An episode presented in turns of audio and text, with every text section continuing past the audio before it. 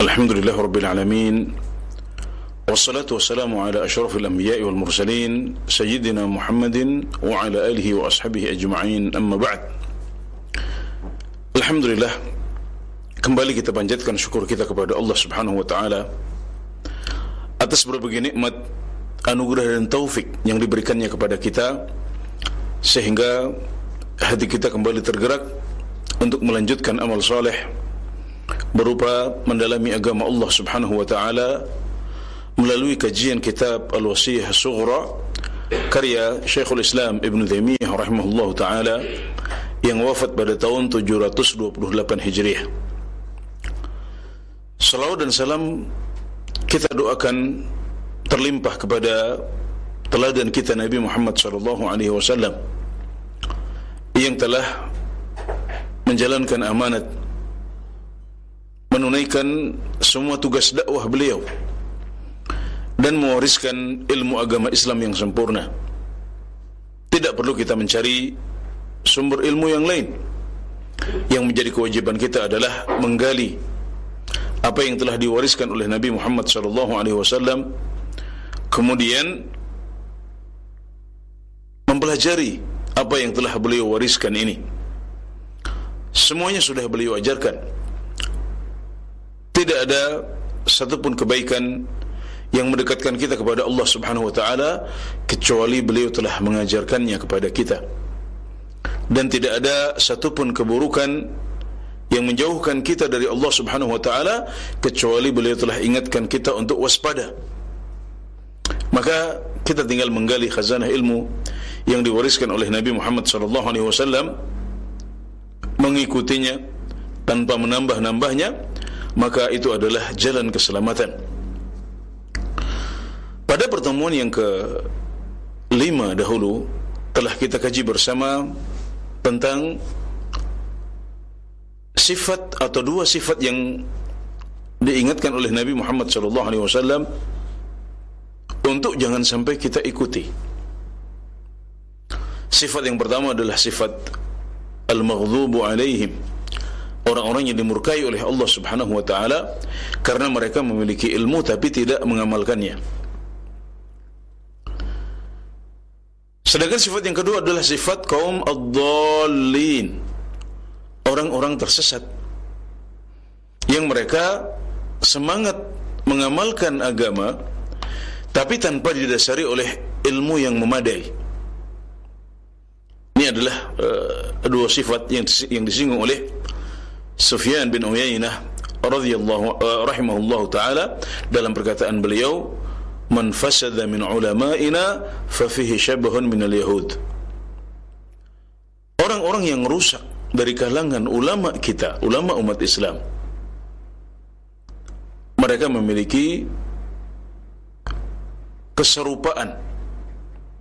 Mereka serupa dengan orang-orang Yahudi yang disifati oleh Nabi Muhammad SAW sebagai al-maghdhub alaihim, orang-orang yang dimurkai oleh Allah Azza wa Jalla. Wa man fasada min ubadina fa fihi shabahun min al-yahud, fa fihi shabahun min an-nasara. Sekali lagi, "Wa man fasada min ubadina fa fihi syabahun nasara." Dan barang siapa yang memiliki barang siapa yang rusak dari kalangan ahli ibadah kita, maka dia memiliki keserupaan dengan orang-orang Nasrani yang disifati oleh Nabi Muhammad SAW sebagai ad-dallin orang-orang yang sesat karena mereka semangat beramal tanpa didasari oleh ilmu yang memadai. Dua ini adalah dua sifat ini adalah dua sifat yang kita diingatkan untuk jangan sampai jatuh ke dalamnya. Kita diwanti-wanti untuk waspada dengan dua sifat ini, maka jalan umat Islam adalah jalan siratal ladzina an'amta alaihim, jalan orang-orang yang diberikan nikmat oleh Allah Azza wa Jalla. Siapa mereka? Mereka adalah yang menggabungkan kebaikan yang dimiliki oleh dua kelompok yang lain dan meninggalkan dua keburukan yang dimiliki oleh mereka. Orang-orang Yahudi disifati memiliki ilmu tapi tidak mengamalkannya. maka kita mengambil yang baik yaitu sifat ilmunya. Kita ambil, kita miliki. Kita upayakan, kita kejar, kita cari. Sedangkan orang-orang Nasrani disifati sebagai rajin beramal tapi tanpa dasar ilmu yang memadai. Maka di sini kita mengambil sifat yang baik yaitu sifat mengamalkan ilmu. Maka umat Islam hendaknya memiliki ilmu yang memadai dalam agama mereka, paling tidak yang wajib-wajib, yakni ilmu yang wajib yang harus dituntut oleh setiap orang sendiri. Kemudian setelah memiliki ilmu mereka mengamalkannya. Syekhul Islam Ibn Taimiyah rahimahullah taala juga menjelaskan bahwasanya kalau kita menilik kondisi kita pada zaman kita ini, maka akan sulit bagi kita untuk menghindari dua sifat tadi. Akan sulit menghindari sifat sudah punya ilmu tapi tidak diamalkan. Atau sifat hanya rajin beribadah tapi tidak didasari oleh ilmu yang memadai. Kalau kita menilik kepada diri kita masing-masing maka kita akan dapatkan bahwasanya kita memiliki dosa-dosa dan maksiat yang berhubungan dengan dua hal ini. Maka selanjutnya beliau mengatakan فأنفع ما لل فأنفع ما للخاصة والعامة العلم بما يخلص النفوس من هذه الورطات وهو اتباع سيئات الحسنات maka kalau kita mengetahui bahwasanya kondisinya seperti itu, kita tidak bisa lepas dari berbagai dosa dan maksiat, maka hal yang paling bermanfaat yang perlu diketahui oleh orang-orang awam maupun orang-orang khusus dari kalangan umat Islam adalah mengetahui hal-hal apa saja yang bisa melepaskan jiwa mereka dari keteledoran-keteledoran ini. Dan kuncinya adalah mengikuti keburukan dengan kebaikan. Yani kapan kita jatuh dalam keburukan kita segera bangkit. Ikuti dengan kebaikan-kebaikan sebagaimana sabda Nabi Muhammad sallallahu alaihi wasallam dalam hadis Muadz bin Jabal wa hasanata tamhuha.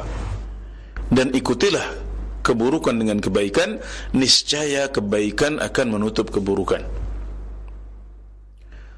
Kemudian beliau menjelaskan والحسنات ما ندب الله ilaih ala lisani khatamin nabiyyin minal a'mali wal akhlaqi was sifat dan yang dimaksud dengan kebaikan adalah semua apa yang Allah anjurkan. Semua apa yang Allah anjurkan dan telah dijelaskan oleh lisan Nabi Muhammad sallallahu alaihi wasallam rasul akhir zaman. Nabi yang terakhir baik berupa amalan-amalan akhlak-akhlak maupun sifat-sifat. Nah, pada paragraf ini Syekhul Islam Ibn Taimiyah menambahkan faedah yaitu bahwasanya penghapus dosa berupa kebaikan-kebaikan tidak hanya berupa amalan-amalan yang sudah kita bahas pada pertemuan-pertemuan sebelumnya. Tidak hanya taubat tidak hanya istighfar tanpa taubat. Tidak hanya amalan-amalan soleh baik yang mutlak maupun yang sudah ditentukan. Bukan hanya itu. Tapi juga berupa akhlak. Yakni al-akhlakul karimah sifat-sifat dan perangai yang baik yang diajarkan oleh Nabi Muhammad sallallahu alaihi wasallam Misalnya berupa kejujuran. Ini adalah termasuk akhlakul karimah. Maka kalau kita jatuh dalam kesalahan atau dosa, jadi kita punya opsi. Dulu sudah kita jelaskan, kita segera istighfar atau taubat atau melakukan amal soleh berupa salat, puasa, zakat, haji, umrah, berul walidain dan lain sebagainya. Ini semuanya adalah amal, amalan-amalan soleh. Tapi kita juga bisa mengikuti dosa dan maksiat kita dengan akhlakul karimah. Misalnya saat kita jatuh dalam dosa, kemudian kita niatkan dalam diri kita bahwasanya hari itu kita akan berkata jujur. Kita berkomitmen untuk tidak bohong. Apalagi kalau misalnya kesalahan sebelumnya, maksiat sebelumnya adalah berupa dusta. Misalnya kita berdusta. Kemudian kita ingat, kita sadar bahwasanya itu tidak boleh. Itu adalah kepalanya dosa-dosa. Maka kita segera berkomitmen untuk berkata jujur. Kita katakan hari ini saya akan berkata jujur. Ketika ditanya oleh orang, ketika menyampaikan dakwah, ketika menyampaikan apa saja berkata apa saja kita harus jujur. Maka dengan begitu berarti kita sudah mengikuti keburukan dengan kebaikan dan kebaikannya berupa akhlak. Atau juga misalnya berupa amanah. Ya, amanah dalam menjalankan tugas yang diberikan kepada kita kita jatuh dalam sebuah dosa atau maksiat, maka kita bisa menghapus dosa itu dengan komitmen kita untuk menjalankan amanat yang dibebankan kepada kita. Misalnya kita sebagai seorang guru, kita tunaikan kewajiban kita sebagai guru. Atau Anda yang bekerja di instansi pemerintah, maka Anda menjalankan tugas Anda di instansi pemerintah itu. Jaga waktu, tunaikan tugas dengan baik, kerjakan beban-beban tugas di kantor dengan penuh kesadaran. Tunaikan amanat. Inna Allah ya'murukum an tu'addul amanati ila ahliha. Sungguh Allah Subhanahu wa taala memerintahkan kepada kalian untuk menunaikan amanat kepada orang yang berhak atasnya. Tunaikan tugas itu. Maka Amal soleh tidak hanya berupa solat puasa dan haji, tapi bisa berupa komitmen untuk menjalankan amanat dan tugas yang kita emban. Seorang polisi yang ditugasi untuk menjaga lalu lintas atau menjaga uh, keamanan, dia menunaikan tugasnya. Dia digaji karena tugas-tugas tersebut, maka dia harus menunaikan tugasnya dengan baik. Maka saat dia jatuh dalam suatu maksiat, dia bisa menggugurkan dosanya, menghapuskan dosanya dengan komitmen untuk menjalankan amanat dengan baik. Menjalankan tugas dengan baik, maka itu bisa menjadi pilihan untuk menghapuskan dosa yang pernah kita lakukan. Atau iffah, yang menjaga diri. Kalau dosanya adalah berupa misalnya jatuh dalam zina, baik itu zina yang sesungguhnya zina besar maupun berupa zina tangan, zina mata, zina telinga. Maka kita ganti kita ikuti keburukan dan maksiat itu dengan menjaga diri kita, menjaga kehormatan kita dengan menikah, kemudian menjaga pandangan. Ini juga bisa menjadi opsi dalam menghapus keburukan dan maksiat yang pernah kita lakukan. Contoh yang lain adalah tawadhu. Ya, sifat tawadhu atau akhlak tawadhu. yakni merendah diri atau rendah hati, ya rendah hati di hadapan orang-orang. Ketika kita berjumpa dengan orang lain, kita menganggap diri kita lebih rendah daripada dia, maka kita tidak sombong di hadapan mereka. Kalau yang kita temui adalah orang yang lebih tua dari kita, kita katakan beliau ini sudah lebih lama hidup lebih dahulu dilahirkan maka insya Allah beliau punya amal soleh yang lebih banyak daripada kita maka kita menunjukkan rendah hati kita kepada beliau hormat kita kepada beliau Sebaliknya kalau kita melihat ada orang yang lebih muda dari kita maka kita katakan dalam hati bahwasanya dia ini lebih muda dari kita maka insya Allah dosanya lebih sedikit dari kita. Maka dengan begitu kita bisa bersikap tawadhu atau rendah hati di hadapan setiap orang yang kita jumpai. Nah, ini juga bisa menjadi opsi, menjadi pilihan saat kita jatuh dalam maksiat, maka komitmen hari ini saya akan menunjukkan tawadhu, saya akan merendahkan hati saya di hadapan banyak orang. Kalau sebelum-sebelumnya mungkin kita lupa, kita kadang-kadang menyombongkan diri, menunjukkan siapa kita, takabur di hadapan banyak orang, pamer dengan apa yang kita miliki. Maka kita menggantinya dengan tawadhu. Merendahkan hati di hadapan semua orang yang kita jumpai.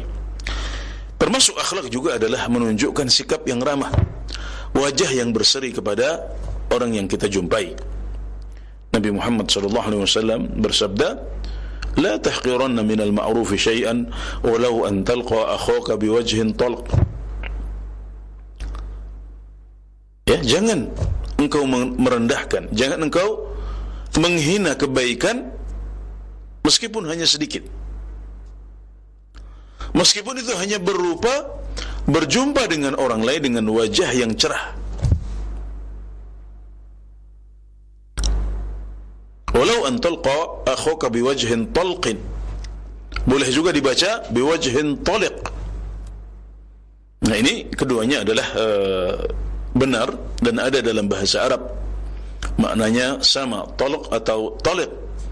Yaitu berjumpa dengan orang lain dalam keadaan muka cerah dan berseri.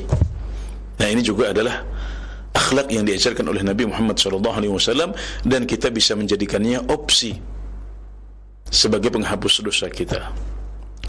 Maka Allahu Akbar. Seorang muslim yang smart, seorang muslim yang cerdas. Dia memiliki banyak pilihan. Dia tahu bahwasanya kondisi tidak selalu sesuai dengan yang apa kita harapkan. Kadang-kadang kita ingin bertahan, kita ingin bertakwa kepada Allah dalam semua kondisi, tapi hati kita melemah dan jatuhlah kita dalam maksiat. Maka penting bagi seorang muslim untuk mengetahui plan B yang diajarkan oleh Nabi Muhammad SAW ini. Plan B adalah rencana B. Rencana kedua. Kalau rencana A tidak berjalan. Kalau rencana A tidak bisa kita wujudkan, maka kita harus paham dengan rencana B, plan B. Oh, akhirnya hati kita melemah dan kita jatuh dalam maksiat. Ya sudah, kita ingat kita punya Tuhan yang Maha Pengampun. Kita punya Tuhan yang Maha Pemaaf dan Maha Pengasih. Kita tidak boleh berputus asa atas ampunannya. Dia menyajikan bahwasanya kalaupun dosa kita mencapai setinggi langit, kemudian kita datang kepadanya tanpa berbuat musyrik, maka Allah akan ampuni semua dosa kita itu. Kalau kita datang kepadanya dengan sepenuh bumi, sepenuh bumi dosa, kemudian kita mendatanginya tanpa kita berbuat musyrik, maka Allah akan datang dengan sepenuh bumi ampunan. Itu semuanya janji dari Allah Subhanahu wa taala maka kita tidak berkecil hati kita punya banyak opsi untuk menghapuskan dosa dosa kita itu baik dengan taubat bisa juga dengan istighfar meskipun tanpa taubat kemudian bisa juga dengan amal-amal soleh dan selanjutnya adalah ada akhlakul karimah. Beliau juga menambahkan wasifat yang selanjutnya adalah sifat-sifat. Jadi bukan hanya salat, puasa, zakat, tapi juga bisa berupa sifat-sifat seperti sifat adil. Sifat adil ketika kita menjadi hakim, ya, menghukumi orang yang berselisih. Para hakim yang ada di pengadilan harus berbuat adil. Maka mereka bisa menjadikan opsi berbuat adil, memberikan hukuman yang setimpal, yang proporsional. Ya, ini adalah tuntutan bagi para hakim. Maka ketika seorang hakim jatuh dalam maksiat kepada Allah Subhanahu wa taala, dia bisa menghapuskan dosanya dengan opsi ini. Dia bisa menggugurkan maksiat yang sudah kita lakukan, menghapusnya dengan apa? Dengan berbuat adil saat dia memberikan vonis kepada orang-orang yang berselisih. Orang-orang yang sedang ada di meja hijau. Dia bisa ambil opsi ini. Atau adil di tengah keluarga, adil kepada anak-anak kita di rumah. Dengan memberikan nafkah yang mereka butuhkan. Kemudian juga adil dalam hibah yang kita berikan kepada mereka. Tidak pilih kasih. Ya kita bisa memberikan hibah dengan adil. Jangan hanya sebagian anak yang kita berikan hibah sementara yang lain tidak diberikan hibah. Nabi Muhammad SAW didatangi oleh salah seorang sahabat beliau yang ingin menjadikan beliau saksi dalam sebuah hibah. Maka beliau bertanya, apakah anakmu yang lain engkau beri hibah juga seperti ini? Maka Nabi Muhammad SAW mengatakan, tidak eh, maka para sahabat ini mengatakan tidak wahai Rasulullah. Maka beliau mengatakan, pergilah, aku tidak mau bersaksi pada zuhur. Ya. Aku tidak mau bersaksi pada kezaliman seperti ini. Ini menunjukkan bahwasanya memberikan hibah kepada anak-anak itu harus adil. Dan kalau sampai kita tidak adil dalam hibah kepada anak-anak kita, maka ini juga bisa menjadi pemicu durhaka. Juga pemicu pemutusan silaturahim. Subhanallah di zaman kita ini bahkan belum lama ini kita mendengar kabar ya, ada pemuda yang membunuh kedua orang tuanya dan juga membunuh kakaknya dengan racun yang telah dia siapkan di sebuah kota di Jawa Tengah. Dan ketika diinvestigasi, didapati bahwasanya pemuda ini mengatakan ini klaim yang masih harus dibuktikan di pengadilan. Dia mengklaim bahwasanya dia selama ini diperlakukan tidak adil tidak seperti kakaknya yang disayangi oleh kedua orang tuanya, dia merasa dianak tirikan. Maka itulah yang akhirnya memicu dia untuk melakukan durhaka kepada kedua orang tuanya. Ya, dia tega untuk membunuh kedua orang tuanya dengan racun yang telah dia siapkan. Dan dia juga memutuskan tali silaturahim dengan kakaknya, bahkan membunuhnya. Jadi Itulah kenapa Nabi Muhammad SAW melarang para orang tua untuk berbuat tidak adil dalam memberikan hibah kepada anak-anaknya. Maka para orang tua saat mereka jatuh dalam maksiat, mereka bisa menghapuskan dosa dan maksiat yang telah mereka lakukan dengan berbuat adil di rumah. Kalau misalnya sebelum itu kadang-kadang mereka pilih kasih, tidak memberikan keadilan yang proporsional yang rata kepada anak-anaknya maka dia berkomitmen untuk memperbaiki diri. Kemudian mereka berbuat adil di rumah. Juga kepada mereka yang memiliki lebih dari satu istri maka mereka dituntut untuk berbuat adil kepada mereka. Yakni berbuat, berbuat adil dalam perkara-perkara yang zahir perkara-perkara yang lahiriah berupa nafkah juga berupa mabit ya bermalam di rumah istri-istri. Ini semuanya harus berlandaskan asas adil. Dan kalau sampai seorang suami yang uh, poligami tidak berbuat adil kepada istri-istri mereka maka dia diancam untuk datang pada hari kiamat dalam keadaan badannya miring dia akan dipermalukan di hadapan khalayak ramai di depan seluruh umat manusia sehingga terlihat bahwasanya dia adalah seorang pria yang memilih jalan poligami tapi dia tidak berbuat adil kepada istri-istrinya. Maka seorang suami yang jatuh dalam maksiat kepada Allah Subhanahu wa taala, dia bisa menjadikan pilihan penghapus dosanya adalah dengan berbuat adil kepada istri-istrinya. Kalau selama ini dia kadang-kadang tidak berbuat adil, dia berkomitmen, "Ya Allah, aku ingin berbuat adil kepada mereka sekarang. Aku ingin membagi hari giliran mereka dengan baik." dengan adil seperti yang dicontohkan oleh Rasulullah sallallahu alaihi wasallam. Kecuali kalau memang sebagian menggugurkan haknya.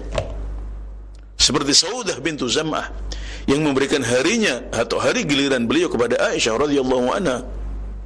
Maka itu beda lagi. Berarti itu boleh dengan kerelaan salah satu istri yang menggugurkan haknya untuk bermalam bersama suami tercinta. Maka itu juga yang dilakukan oleh Rasulullah sallallahu alaihi wasallam ketika ada satu istri yang memberikan hak bermalamnya maka beliau terima hak itu. Beliau terima hibah mabit itu. Karena yang seperti itu tidak akan menimbulkan konflik karena berdasarkan ridha ya. Orang yang memberikannya salah satu istrinya rela untuk memberikan hak itu dan menggugurkan hak yang seharusnya dia miliki. Maka ini adalah uh, sifat yang mulia yang bisa menjadi opsi kita untuk menggugurkan dosa. Atau sifat hikmah, ya, sifat menempatkan segala sesuatu pada tempatnya yang tepat. Ya, ini adalah uh, salah satu sifat yang mulia yang dicontohkan oleh Nabi Muhammad sallallahu alaihi wasallam. Allah Subhanahu wa taala berfirman, "Wa man yu'tal hikmata faqad utiya khairan katsira."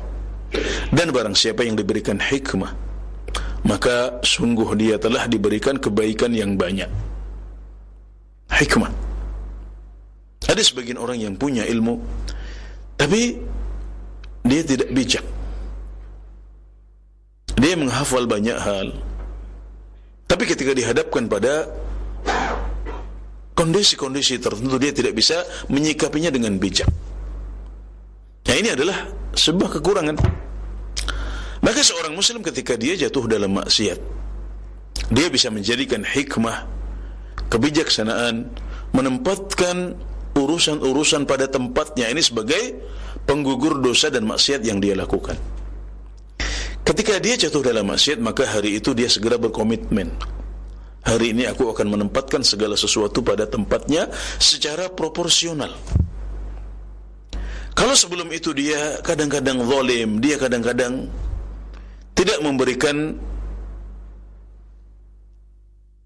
posisi yang tepat untuk urusan-urusan yang dia hadapi.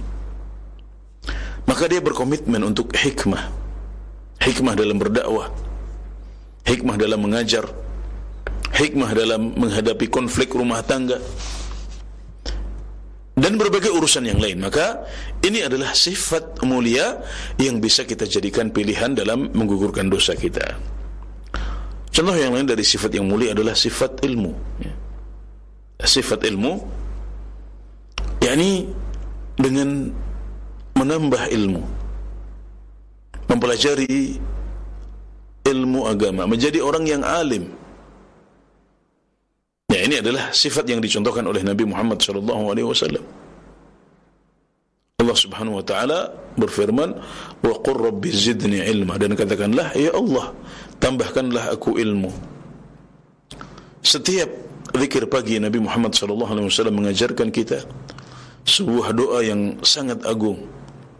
Allahumma inni as'aluka ilman nafi'a tayyiba wa amalan mutaqabbala. Ya Allah sungguh aku meminta darimu ilmu yang bermanfaat rezeki yang baik dan juga amalan yang diterima. Allahu Akbar. Orang yang di awal pagi hari berdoa dengan doa seperti ini meminta kepada Allah Subhanahu wa taala tiga hal ini maka hariyun bihi ya Alangkah pantasnya dia untuk diberikan apa yang dia minta ini, mendapatkan ilmu yang bermanfaat, mendapatkan rezeki yang halal dan baik, dan juga diberikan amal yang diterima dan makbul oleh Allah Subhanahu wa taala. Maka ketika seseorang jatuh dalam maksiat, dia bisa berkomitmen. Penghapus dosa tidak harus berupa amal-amal soleh, tapi bisa berupa sifat dan mengatakan aku akan menjadi orang yang alim. Ya aku akan belajar agama. Ini prosesnya panjang karena untuk mencapai sifat ini dibutuhkan waktu yang sangat panjang untuk bisa mempelajari ilmu agama yang sangat banyak. Yang tidak ada yang menguasainya yang tidak ada yang menguasainya kecuali hanya satu orang yaitu Rasulullah sallallahu alaihi wasallam. Adapun yang lain maka mereka kadang-kadang masih luput dari beberapa ilmu yang telah diwariskan oleh Rasulullah sallallahu alaihi wasallam. Jadi penting sekali bagi semua umat Islam sangat urgen bagi setiap individu muslim untuk memahami plan B ini. Bersikap saat kita jatuh dalam maksiat. Yaitu dengan mengikutinya dengan kebaikan-kebaikan. Wa sayyi'atal hasanata tamhuha dan ikutilah keburukan dengan kebaikan niscaya kebaikan akan menghapuskan keburukan. Dan hasanat ini bisa berupa amal-amal soleh, bisa berupa akhlakul karimah, bisa berupa sifat hamidah, ya sifat-sifat yang terpuji. Maka ini semuanya bisa kita ingat-ingat, bisa kita jadikan pilihan saat kita sedang ada dalam kondisi B. Maka kita harus punya rencana B, punya plan B ini. Dan orang yang tidak memahami plan B ini, dia akan jatuh dalam perkara yang lebih buruk. Dia akan merasa kotor, dia akan merasa tidak pantas untuk berdoa kepada Allah Subhanahu wa taala. Sehingga sebagian dari mereka jatuh dalam perbuatan syirik hanya karena dia merasa terlalu kotor untuk langsung meminta kepada Allah Subhanahu wa taala, merasa kotor untuk langsung beribadah kepada Allah Subhanahu wa taala, maka akhirnya dia menjadikan berhala-berhala, sesembahan-sembahan selain Allah sebagai perantara dalam ibadah dia kepada Allah Subhanahu wa taala. Seperti yang terjadi pada orang-orang musyrikin jahiliyah. Itu adalah karena mereka tidak memahami plan B ini. Plan yang telah diajarkan oleh Rasulullah sallallahu alaihi wasallam. Wa adbi sayyi'atal hasanata tamhuha.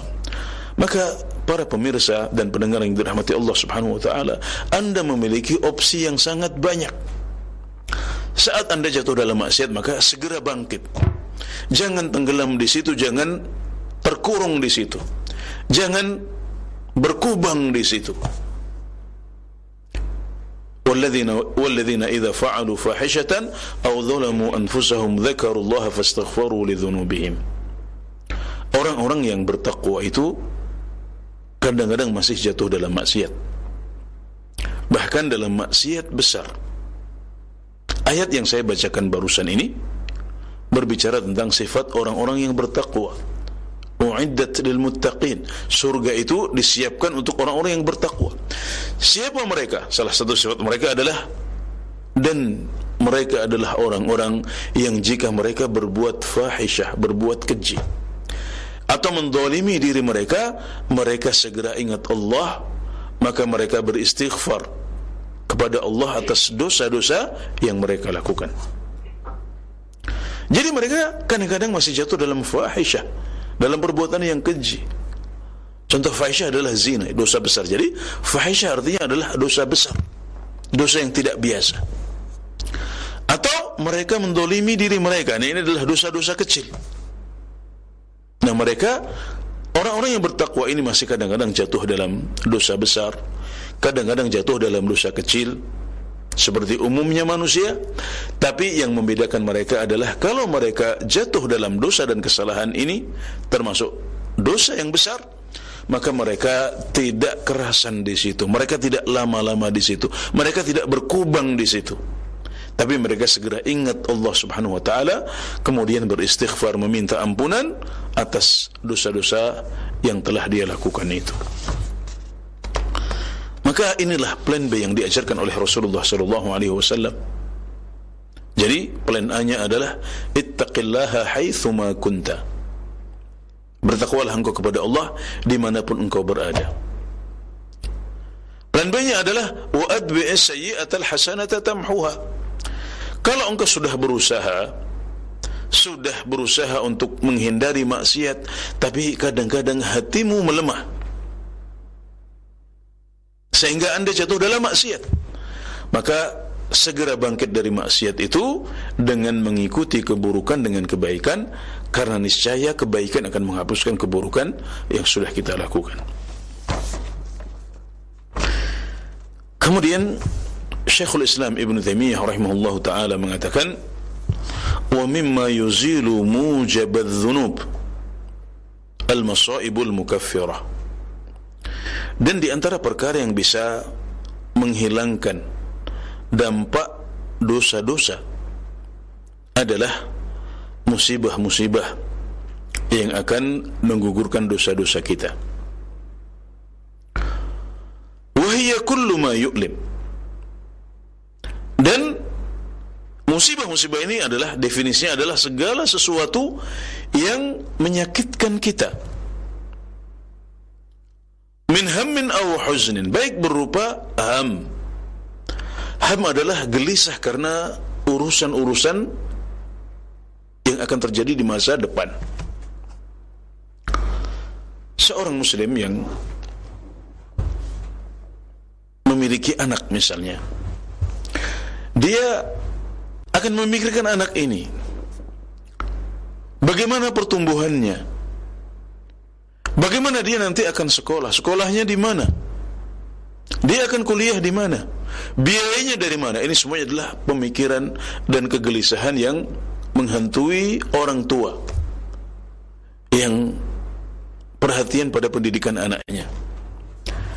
Ketahuilah anda wahai para orang tua bahwasanya kegelisahan itu bisa menjadi penggugur dosa Anda. Kapan kalau kita ihtisab kepada Allah Azza wa Jalla, kita meniatkan kegelisahan itu sebagai penghapus dosa-dosa kita. Au huznin atau kesedihan. Kesedihan adalah sesuatu yang kita rasakan saat kita mengalami hal-hal yang menyedihkan atau memprihatinkan di masa lalu ada orang-orang tercinta yang meninggalkan kita dipanggil oleh Allah Azza wa Jal ada kawan-kawan kita yang terkena kecelakaan? Ada kehilangan barang-barang yang kita miliki? Atau ada bencana alam yang menimpa daerah kita? Ini semuanya menimbulkan kesedihan dalam hati maka ini juga bisa menggugurkan dosa-dosa kita. Ini adalah huzn atau hazan. Au adhan ya. Adha adalah rasa sakit yang kita dapatkan baik berupa gangguan dari orang-orang di sekitar kita atau bisa juga berupa dalam bentuk kita tersandung batu atau dalam bentuk kita terkena duri tertusuk duri ini termasuk adha fi malin aw irdhin aw jasad. Jadi semua bentuk gangguan dalam harta kita dalam bentuk dicuri, dirampok, hilang ini semuanya adalah bentuk gangguan yang berhubungan dengan harta kita. Ya dicopet dan lain sebagainya atau kehormatan kita. Gangguan berupa kehormatan kita. Yani gangguan pada kehormatan kita sebagai manusia atau sebagai muslim. Tuduhan zina kepada wanita muslimah. Kemudian ghibah dari orang-orang di sekitar kita. Kita dijelek-jelekkan, kita dihina, kita diejek, kita dirundung. Ini semuanya adalah contoh dari adha fi ird gangguan yang berhubungan dengan kehormatan kita au jasad atau gangguan yang berhubungan dengan badan kita. Kita diserang dengan senjata tajam ditembak bahkan mungkin sampai mati. Terkena peluru terkena mesiu. Atau hal-hal yang kita dapati dalam keseharian kita mungkin karena keteledoran kita sendiri. Saat seorang ibu rumah tangga menyiapkan masakan di dapur. Kemudian dia terkena pisau tergores pisau yang dia pakai untuk memotong bawang atau cabai. Ini adalah ada gangguan atau rasa sakit yang berhubungan dengan badan dia. Maka itu bisa menggugurkan dosa-dosa yang dia lakukan. Atau bahkan seperti yang disebutkan dalam sebagian hadis, hatta syaukati yushakuha, bahkan duri yang menusuk dia. Nah ini juga adalah contoh dari adhan fi jasad, gangguan pada jasmani kita. Atau ghairi dhalik atau yang lain Walakin laisa hadha min fi'lil 'abd. Tapi ini bukan bagian dari perbuatan hamba. Apa maksudnya? Maksudnya adalah bahwasanya musibah-musibah yang menggugurkan dosa ini ini berasal dari Allah Subhanahu wa taala. Bukan dari perbuatan kita sebagai hamba. Berbeda dengan taubat, kemudian istighfar, amal saleh, akhlakul karimah, sifat-sifat yang terpuji itu kita yang melakukannya. Adapun musibah-musibah ini maka Allah yang menurunkannya kepada kita. Jadi seolah-olah seolah-olah wahai seolah-olah Allah mengatakan wahai hambaku engkau sudah jatuh dalam maksiat maka ini ada musibah-musibah yang menimpamu dan ini akan menghapuskan dosamu kalau engkau sabar dan ihtisab saat menghadapi musibah-musibah ini jadi musibah-musibah ini tidak otomatis menggugurkan dosa kita, tapi diperlukan ada sikap yang tepat dari kita berupa sabar dan ihtisab. Dan kalau kita sudah sabar dan ihtisab, ihtisab adalah mengharapkan pahala dari Allah Subhanahu wa taala dari musibah-musibah yang menimpa kita ini.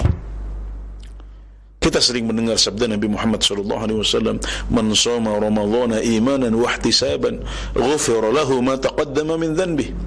Barang siapa yang puasa Ramadan atas dasar iman dan ihtisab, maka akan diampuni dosa-dosanya yang telah lalu. Apa itu ihtisab? Mengharap pahala dari Allah Subhanahu wa taala dari puasa yang kita lakukan. Itu adalah ihtisab. Di sini sama ketika Allah menurunkan musibah-musibah untuk kita. Maka kalau kita bisa menyikapinya dengan baik dengan sabar kemudian kita mengharapkan pahala dari Allah Subhanahu wa taala maka semua musibah ini akan menghapus dan menggugurkan dosa-dosa yang pernah kita lakukan. Jadi Masya Allah Kalau seorang hamba belum terbetik pada benaknya Untuk taubat Untuk istighfar Untuk beramal soleh Maka kadang-kadang Allah menimpakan musibah setelah dia berbuat maksiat Allah timpakan musibah. Jadi teguran dari Allah subhanahu wa ta'ala juga hukuman dari Allah subhanahu wa ta'ala tapi sekaligus memiliki fungsi untuk menghapuskan dosa-dosa kita yang sudah kita lakukan itu. Yang dituntut dari kita adalah sabar dan ihtisab. Kita sabar kemudian ihtisab. Ya Allah semoga rasa sakit ini semoga penyakit ini semoga kesedihan ini semoga gelisah ini memberikan pahala di sisimu dan menggugurkan maksiat dan dosa yang sudah aku lakukan. Kalau seorang muslim bisa mewujudkan sikap seperti ini, maka dosa-dosanya terampuni. Musibah yang Allah turunkan yang pada awalnya dia memandang yang negatif, tidak suka. Musibah lagi, musibah lagi. Tapi seorang muslim yang smart tersenyum ketika menghadapi musibah-musibah seperti ini dia tahu itu adalah teguran dari Allah Subhanahu wa taala. Dia sadar bahwasanya di balik musibah ini ada pahala ada pengguguran dosa. Maka dihadapi musibah itu dengan sabar dan dengan ihtisab. Dia mengharap pahala dari Allah Subhanahu wa taala di balik semua musibah yang sedang dia hadapi ini. Maka Allahu Akbar ini bedanya antara penggugur dosa yang terakhir ini penggugur dosa yang disebutkan oleh Syekhul Islam Ibn Taimiyah belakangan. Ya, yang di depan taubat, istighfar, amal saleh, akhlakul karimah, sifat hamidah.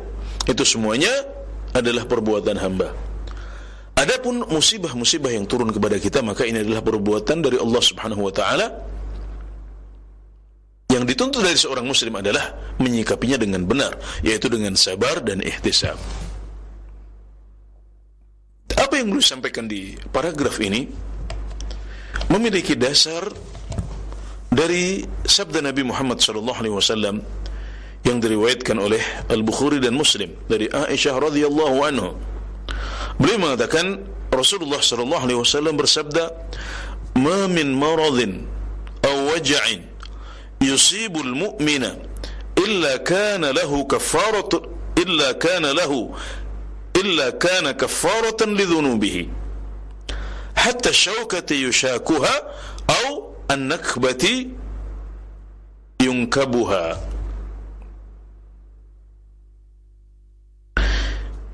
Yang artinya tidaklah suatu penyakit atau suatu rasa sakit mengenai seorang muslim, seorang mukmin kecuali itu akan menjadi menghapus dosa-dosanya.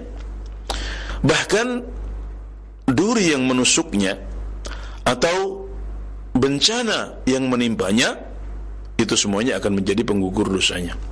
Sekali lagi, artinya adalah tidaklah ada suatu penyakit atau rasa sakit kecuali dia akan ya, tidaklah ada suatu penyakit atau rasa sakit yang menimpa seorang mukmin kecuali itu akan menjadi penggugur dosa-dosanya sampai duri yang menusuknya atau bencana alam yang menimpanya. Ini semuanya akan menggugurkan dosa-dosa seorang muslim kapan kalau dia bersabar dan ihtisab dari musibah itu. Juga Kemudian adalah di antara dasarnya atau dalilnya adalah hadis riwayat Al-Bukhari dan Muslim yang lain dari Abu Hurairah radhiyallahu anhu. Beliau mengatakan qala Rasulullah sallallahu alaihi wasallam ma yusibul mu'mina min nasabin wala wasabin wala hammin wala huznin wala ghammin wala adha hatta syaukati yushakuha illa kaffarallahu biha min khataya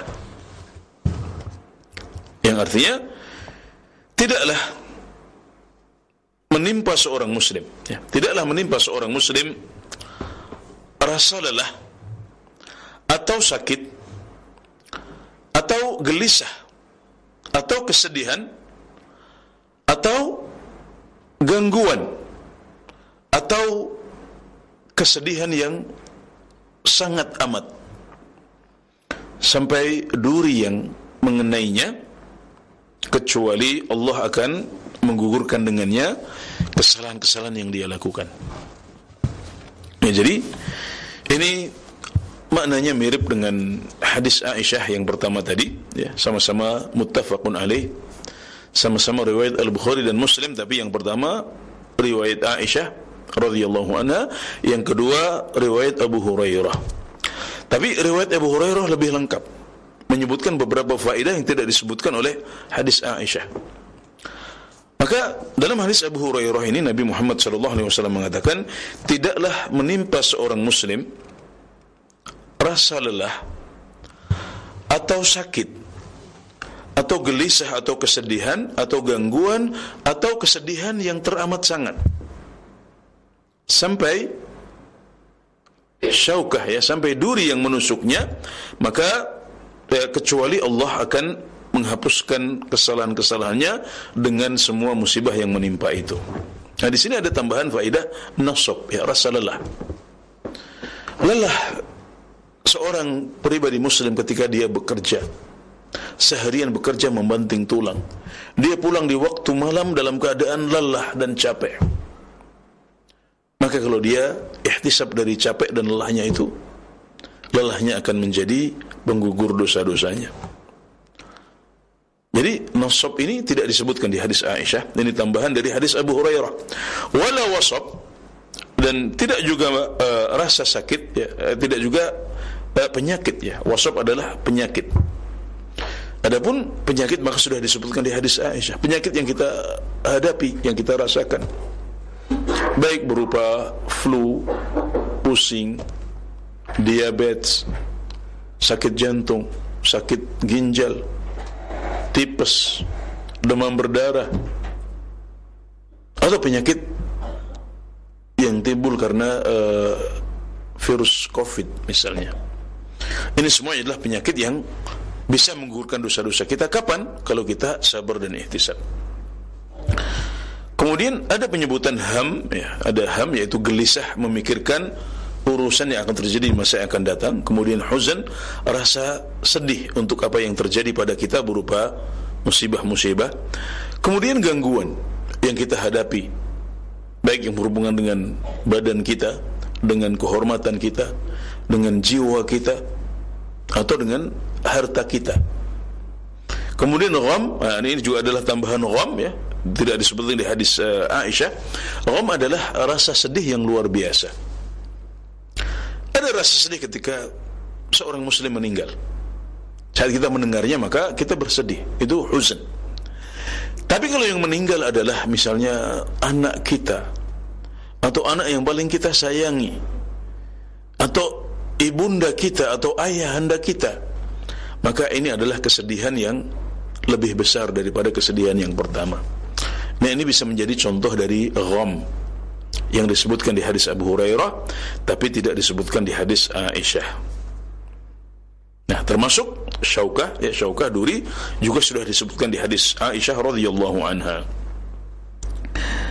Ya baik, uh, jadi pada paragraf ini Syekhul Islam Ibn Taimiyah uh, menyebutkan penggugur dosa yang lain. Jadi setelah uh, beliau menyebutkan uh, taubat, kemudian istighfar, kemudian amal saleh, maka yang keempat adalah musibah-musibah yang menggugurkan dosa.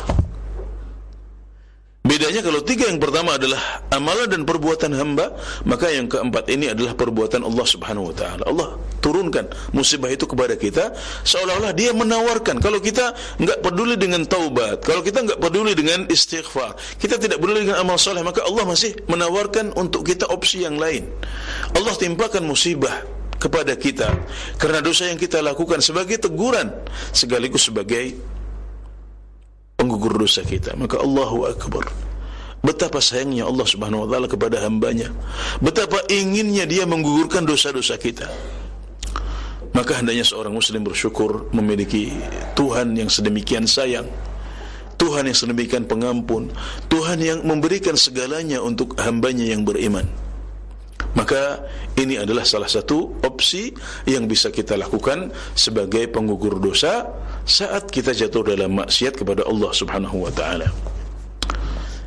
Baik, para pemirsa yang dirahmati Allah Subhanahu wa taala, maka dengan demikian kita sudah menambah satu lagi penghapus dosa. Yang bisa menggugurkan dosa kita saat yang bisa menggugurkan dosa kita saat kita jatuh dalam maksiat. Dan ini masih dalam kerangka penjelasan sabda Nabi Muhammad sallallahu alaihi wasallam, "Wa atbi'is sayyi'atal hasanah."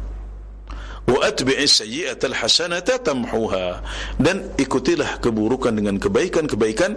Niscaya kebaikan-kebaikan ini akan menghapuskan keburukan-keburukan itu. Baik. Para pemirsa yang dirahmati Allah Subhanahu wa taala barangkali ini yang bisa kami sampaikan pada kajian kali ini. Semoga bermanfaat menginspirasi dan memotivasi kita untuk terus beramal dan menambah bekal akhirat kita selagi kita masih punya kesempatan untuk menambah bekal. Baik demikian. Allah taala alam. Wa sallallahu ala nabiyyina Muhammad wa ala alihi wa sahbihi wa sallam. Wa akhiru da'wana anil hamdulillahi rabbil alamin. Nah, Nah, jazakallah khair barakallahu fiik atas uh, penjelasan dan juga faidah dari syarah yang disampaikan dan pendengar serta pemirsa Roja TV kita berikan kesempatan untuk sesi berikutnya. Anda bisa bertanya terkait dengan uh, penjelasan yang disampaikan oleh Ustadz di line telepon 0218236543 dan untuk pesan chat WhatsApp Anda bisa sampaikan di 0819896543 kami harapkan pertanyaan berkesesuaian dengan pembahasan di sore hari ini. Baik kita angkat via telepon terlebih dahulu. Silahkan halo Ya, Assalamualaikum warahmatullahi wabarakatuh. Nah, Waalaikumsalam warahmatullahi wabarakatuh. Ahlan, dengan siapa Bapak di mana? Dengan keadaan dari Cianjur. Baik, Pak Adan di Cianjur. Silahkan, Pak. Ya. Assalamualaikum warahmatullahi wabarakatuh, Pak Ustaz Anas. Uh, izin bertanya, ini tentang masalah uh, uh, halangan seperti saya kan seorang tunanetra Ustaz jadi ketika saya berjalan ke masjid kadang-kadang ada suatu halang berupa contohnya seperti motor menghalangi jalan Ustaz. Ketika saya apa e, tersandung motor tersebut kadang-kadang kan hati saya ini jadi merasa marah jadi merasa ada ganjal cuman nggak dilampiaskan dengan ucapan Ustaz jadi apakah itu hal manusiawi Ustaz atau memang harus dihilangkan demi untuk uh, meraih pahala dari Allah Subhanahu wa taala Ustaz. Ya. Ya, syukur Ustaz. Assalamualaikum warahmatullahi wabarakatuh. Baik, Pak Adan jazakallah khair barakallahu fiik. Kita akan simak jawabannya. Silakan Ustaz. Lakukan, Pak Adan, maaf. Baik, uh, saya ulangi kembali Ustaz, uh, beliau tunanetra dan ketika berjalan menuju masjid terkadang berpapasan atau yeah. Ya. uh, dengan kendaraan bermotor ya ter, uh, terserempet atau demikian kurang lebih dan muncul kemarahan dalam jiwa apakah ini secara manusiawi diperbolehkan atau kita harus menahan dan meredamnya Ustaz jazakallahu khair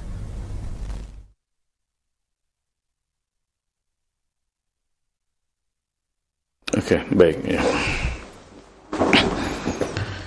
Oke, okay, baik. Uh, jadi yang pertama, uh, Pak Kadan yang diuji oleh Allah Subhanahu Wa Taala dengan uh, tidak bisa melihat, ya, atau tunanetra, ini juga adalah musibah yang diberikan oleh Allah Subhanahu Wa Taala dan sekaligus ujian untuk Pak Kadan.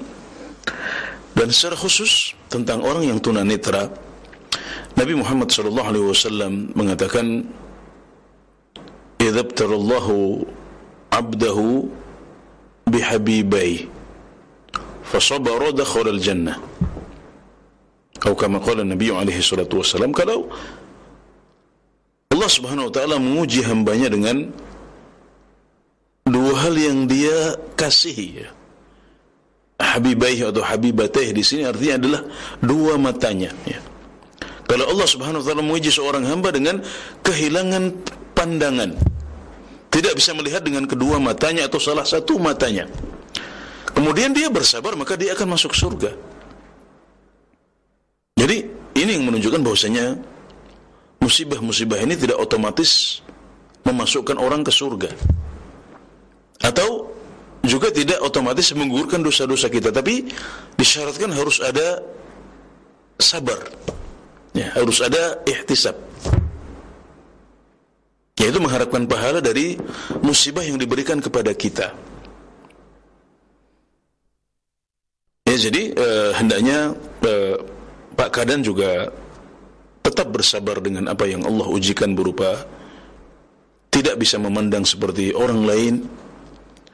Tapi insyaallah Allah Subhanahu wa taala akan menggantikan dengan yang lebih baik dari itu.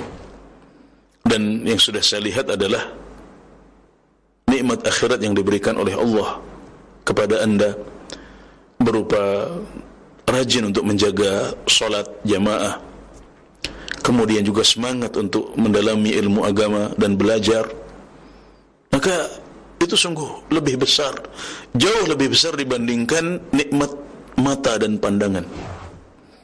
Ada banyak orang di luar sana yang punya pandangan mata tapi mata batinnya tidak bisa melihat kebenaran. Dia sangat berat untuk menjaga sholat lima waktu dan dia tidak ada semangat sama sekali untuk mempelajari ilmu agama. Maka ketahuilah bahwasanya di level ini saja ya, dalam nikmat yang sedikit ini saja maka Bapak diberikan nikmat yang lebih banyak daripada banyak orang di luar sana. Maka tetap sabar dan bersyukur kepada Allah Azza wa Jal. Ya dan uh, adanya kemarahan kepada orang yang mengganggu kita. Misalnya ada yang lewat dengan suara motor yang sangat keras yang mengganggu kita atau bahkan mungkin karena dia tidak hati-hati maka menyerempet kita atau kita tersandung karena motor yang diparkir di tempat yang salah maka sangat wajar dan manusiawi kalau kita marah ya. dan ini tidak tidak menafikan sifat sabar sebenarnya. Jadi boleh marah, boleh uh, menasehati orang yang berbuat salah seperti itu, ya sewajarnya, tidak berlebihan juga dalam marah. Tapi kita tetap sabar. Kita segera ingat setelah itu bahwasanya ini adalah gangguan yang menimpa kita. Kita diganggu dengan suara yang tidak nyaman, kita diganggu dengan uh, penyerempetan. Ya, ini adalah wajah. Ya ini adalah rasa sakit yang berhubungan dengan badan kita. Jadi ingatlah bahwasanya ketika anda menghadapi itu semuanya, ya, Pak Kadan sedang ditawari oleh Allah Subhanahu Wa Taala, wahai Kadan, mau nggak kamu saya ampuni dosa-dosamu? Jadi itu sebenarnya seolah-olah anda ditawari oleh Allah dengan anugerah. Tapi untuk bisa mendapatkannya anda harus sabar dan ihtisab. Ya sabar, jangan keluar kata-kata yang buruk. Ya boleh menasihati orang tersebut tapi jangan keluar kata-kata yang buruk. Jangan keluar aksi-aksi yang buruk saat menghadapi musibah itu tapi hadapi dengan sabar. Syukur bisa ridha dengan apa yang Allah timpakan kepada kita. Kemudian ihtisab bosnya dibalik gangguan dan rasa tidak nyaman itu ada pahala yang besar di sisi Allah Subhanahu wa taala. Maka ya uh, marah yang sewajarnya yang tidak sampai membuat kita keluar kata-kata yang buruk. Itu adalah manusiawi dan tidak menafikan kesabaran yang anda lakukan saat sedang dihadapkan pada musibah-musibah dari Allah Azza wa Jal. Walhamdulillah. Masya Allah, jazakallah khair atas jawaban dan nasihat yang disampaikan untuk pendengar kita Pak Kadan di Cianjur ya. Barakallahu fiqh dan semoga Allah melipat gandakan pahala yang Bapak lakukan dari ibadah salat berjamaah dalam keadaan dan kondisi uh, tunanetra barakallahu fik wa yassarlakal umur. Kita berikan kesempatan berikutnya di line telepon 0218236543. Baik, kita angkat kembali penanya berikutnya. Halo. Halo, Assalamualaikum warahmatullahi wabarakatuh. Uh, Waalaikumsalam warahmatullahi wabarakatuh. Dengan siapa Umu di mana? Uh, dengan Bu Samina Jimino. Baik, Pak Ibu Samina silakan pertanyaannya. Ustaz. Nah. Ustaz, uh, apakah ada tandanya dosa-dosa kita sudah terhapus atau sudah diambil sama Allah? Karena kita uh, sekarang ini sedang uh, bermunajat dengan Allah, mendekatkan diri untuk selalu diampuni dosa-dosanya. Apa dosa-dosa apa dosa-dosa kita yang lalu itu uh, sudah dihapus? Uh, tandanya gimana tas sudah dihapus mau nasihat tetap jazakumullah khairan assalamualaikum warahmatullahi wabarakatuh. Assalamualaikum warahmatullahi wabarakatuh. Ibu Saminah ya kalau tidak salah di Cibinong. Kita akan simak jawabannya. Silakan Ustaz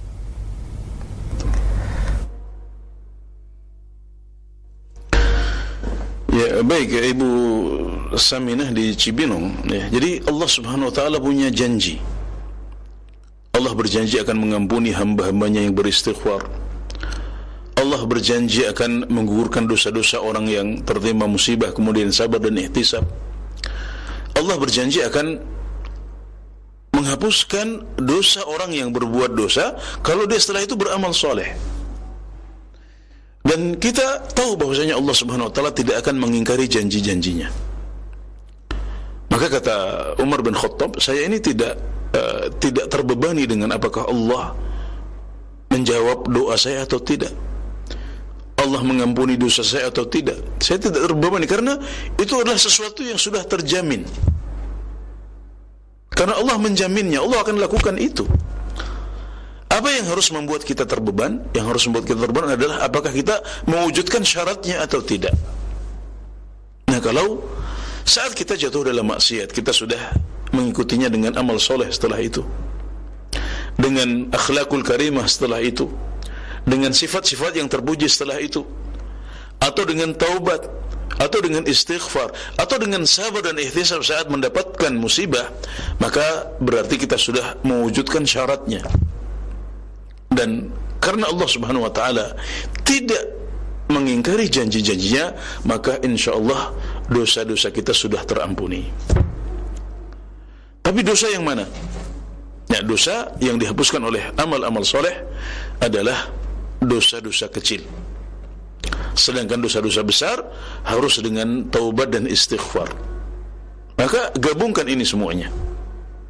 Ya empat opsi yang sudah kita bahas empat hasanat yang disebutkan oleh Syekhul Islam Ibn Taimiyah dalam kitab yang agung dan barokah ini adalah pilihan-pilihan yang kita tidak hanya boleh memilih satu dari empat atau dua dari empat. Kita boleh mengambil semuanya. Jadi kita gabungkan taubat juga istighfar juga amal soleh juga sabar dan ikhtisab menghadapi musibah juga.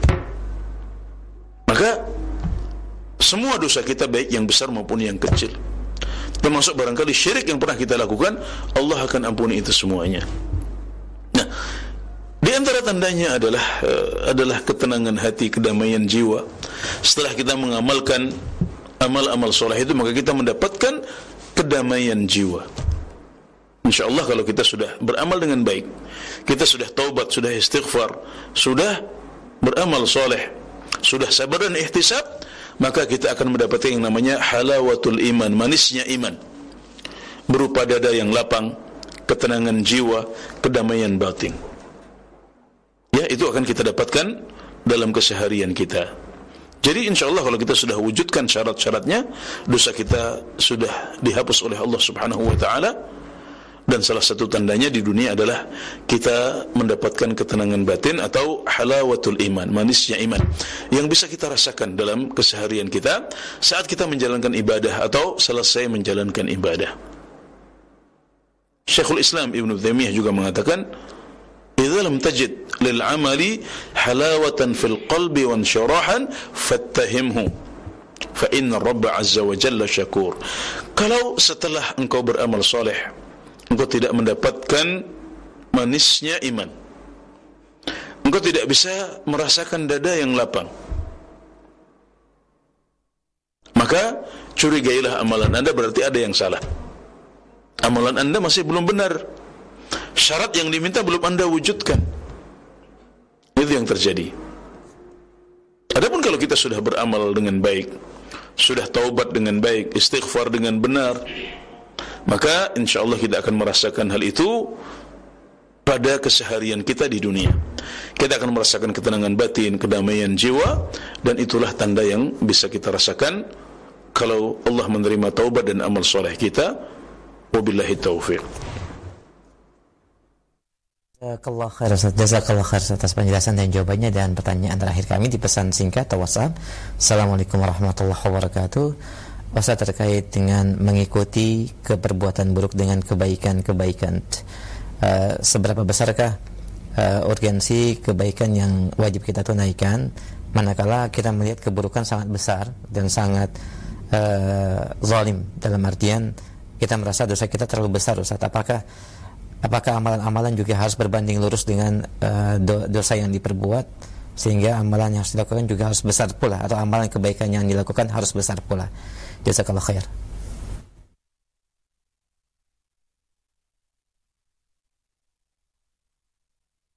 Baik. Eh, ya. Saat kita menyadari dosa yang kita lakukan adalah dosa yang besar, yang Allah Subhanahu wa taala tidak layak untuk kita maksiati dengan dosa sebesar itu. Maka ini adalah sebuah tanda kebaikan. Berarti kita sudah sadar. Kita sudah eling kita merasa kerdil di hadapan Allah Subhanahu wa taala dan itu adalah satu kondisi yang Allah sukai.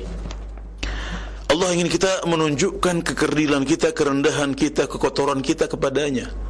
Tapi jangan membuat kita kemudian malu untuk beribadah kepadanya. Jangan membuat kita malu untuk meminta ampunan kepada Allah Azza wa Jal seperti yang dilakukan oleh orang-orang musyrik. Jadi silahkan merasa kerdil, merasa berbuat salah besar, tapi tetap minta ampunannya kepada Allah Azza wa Jalla. Nabi Muhammad sallallahu alaihi wasallam bersabda, "At-taubatu tahjubu ma qablaha." Taubat itu menghapuskan semua dosa yang terjadi sebelumnya, semua dosa, termasuk yang besar-besar sekali. Kalau Anda sudah taubat, maka beres di hadapan Allah Azza wa Jalla. Cukup dengan taubat yaitu merasa salah, kemudian menyesal, bertekad untuk tidak mengulanginya lagi. Hanya dengan tiga langkah ini ibadah uh, maksiat Anda sebesar apa pun dihapuskan oleh Allah Azza wa Jalla.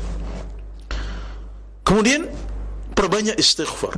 Semakin banyak kita membaca istighfar, maka akan semakin besar peluang kita untuk diampuni oleh Allah Azza wa Jalla. Juga saat beramal soleh, maka amal soleh yang banyak, ya, yang konsisten, yang dilakukan dengan ikhlas, Kemudian juga ditambah lagi yang pernah kita sampaikan dalam kajian yaitu jika amal solehnya sejenis dengan dosa yang kita lakukan. Kalau dosanya adalah durhaka kepada orang tua, maka segera ikuti dengan bakti kepada orang tua, birrul walidain.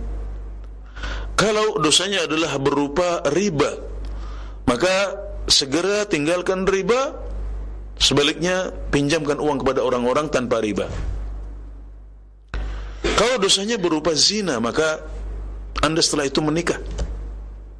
Jaga pandangan, jaga iffah. Nah, beramal dengan amalan yang sejenis dengan dosa yang kita lakukan, ini juga berpeluang lebih besar untuk menghapuskan dosa-dosa kita yang besar. Maka insya Allah ya, jadi adalah sesuatu yang simple, yang mudah insya Allah, bisa dengan taubat, bisa dengan memperbanyak istighfar, bisa juga dengan memperbanyak amal soleh, terutama amal soleh yang sejenis dengan dosa dan maksiat yang kita lakukan. Nah, nah Ustaz Jazakallah khair atas jawaban dan nasihat yang disampaikan. Ini merupakan pertanyaan kami terakhir Ustaz karena keterbatasan waktu yang ada, yang ada dan silakan diberikan eh, kesimpulan Ustaz setelah ikhtitam.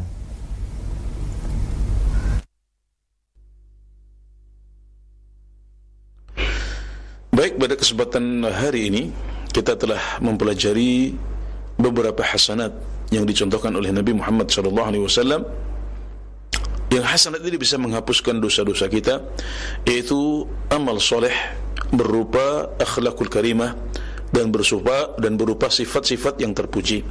Kemudian juga sabar dan ketika, ketika menghadapi musibah yang diturunkan oleh Allah Subhanahu wa taala. Maka ketiga hal ini adalah opsi tambahan untuk mereka yang sudah jatuh dalam maksiat kepada Allah Azza wa Jal dan berpikir untuk menghapuskan dan menggugurkan dosa dan maksiat itu. Anda punya tiga opsi tambahan lagi.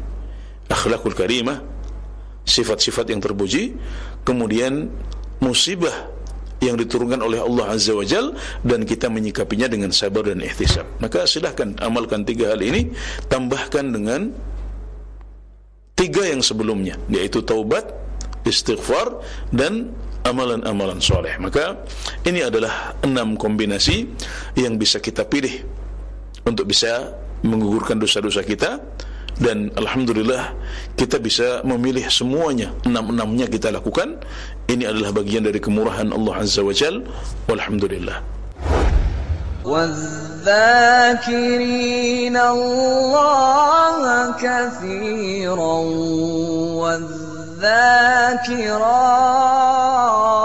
والذاكرات أعد الله لهم مغفرة وأجرا عظيما 93,1 FM Radio Roja Majalengka Menebar cahaya sunnah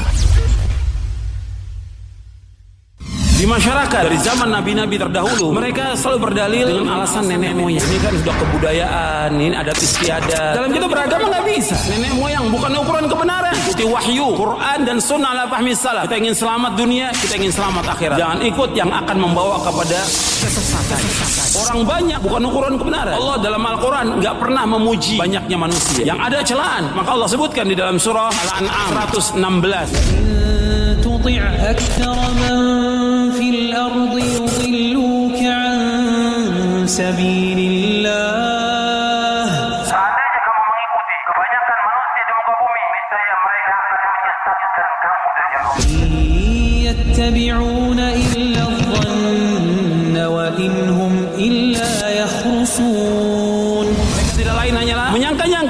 Mereka tidak lain hanyalah berdusta. Orang banyak bukan ukuran kebenaran. Nenek moyang bukan ukuran kebenaran. Kalau kita lihat kebanyakan agama di masyarakat itu ngikuti orang banyak. Rusak agama ini. Mestinya punya sikap, bimbing masyarakat ke jalan kebenaran. Jelaskan yang hak itu hak, yang batil itu batil, yang tauhid itu tauhid, yang syirik itu syirik, yang sunnah itu sunnah, yang beda-beda sehingga umat jelas di atas bayina umat ini. 93,1 FM Menebar cahaya sunnah Radio Roja Majalengka 83,1 FM Mancarkan cahaya sunnah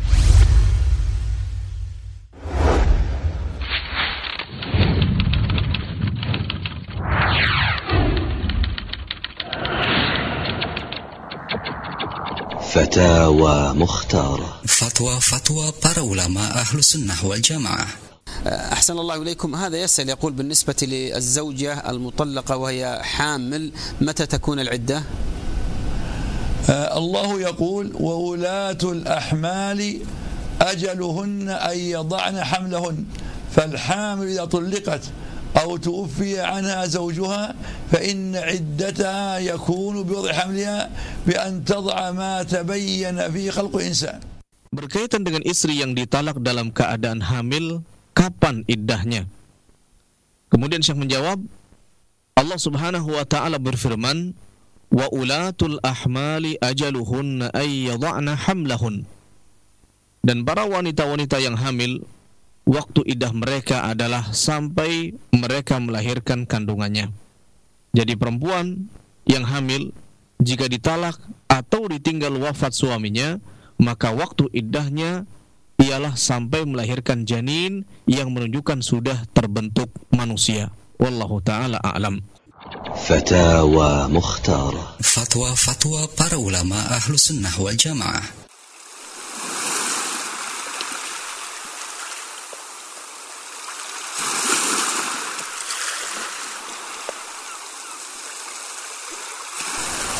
Untayan Mutiara Nasihat Assalamualaikum warahmatullahi wabarakatuh.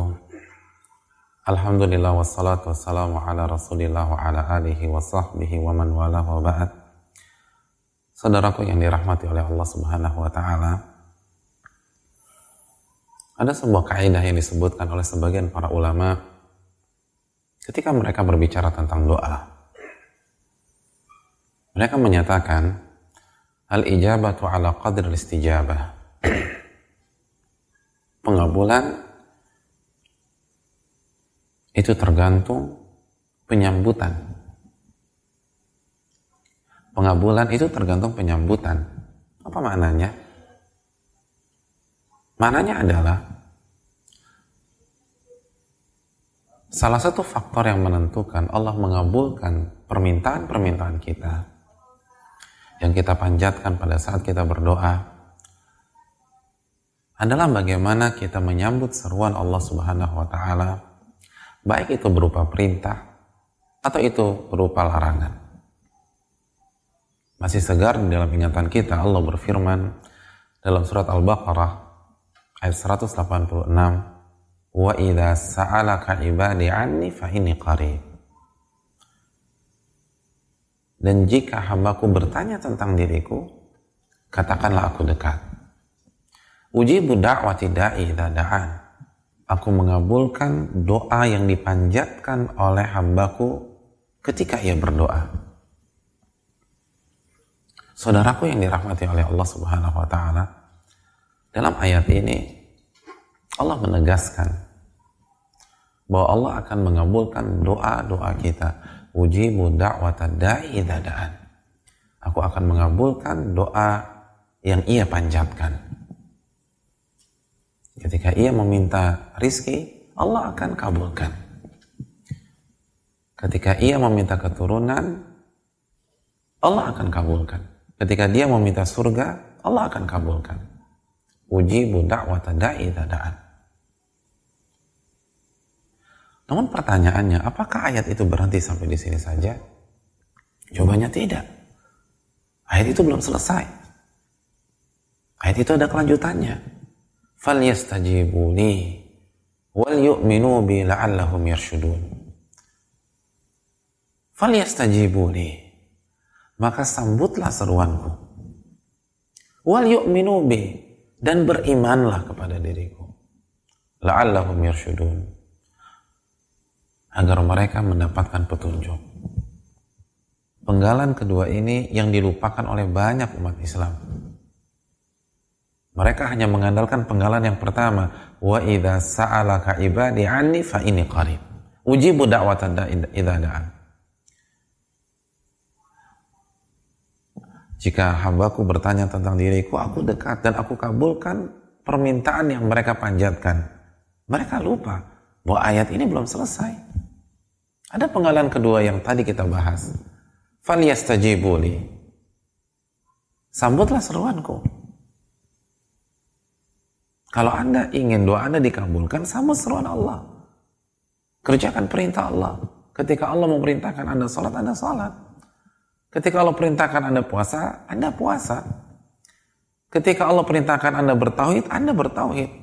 Ketika Allah perintahkan Anda mengikuti sunnah Rasulullah SAW, Anda ikuti sunnah Rasulullah. Ketika Allah Subhanahu wa taala memerintahkan Anda berhijab dan berjilbab, Anda berhijab dan berjilbab. Ketika Allah Subhanahu wa taala memerintahkan Anda birrul walidain, Anda birrul walidain. Ketika Allah Subhanahu wa taala memerintahkan Anda untuk taat kepada suami atau berlaku baik kepada istri Anda, taat kepada suami atau berbaik kepada istri. Falyus falyastajibu li. Sambutlah seruanku. Ketika Allah larang kita untuk memakan hal-hal yang haram, maka jangan sentuh hal-hal yang haram tersebut. Ketika Allah larang kita untuk berzina, jangan berzina dan jangan dekati zina. Ketika Allah larang kita untuk meminum khamar, jangan meminum wine, jangan meminum minuman keras dan seterusnya.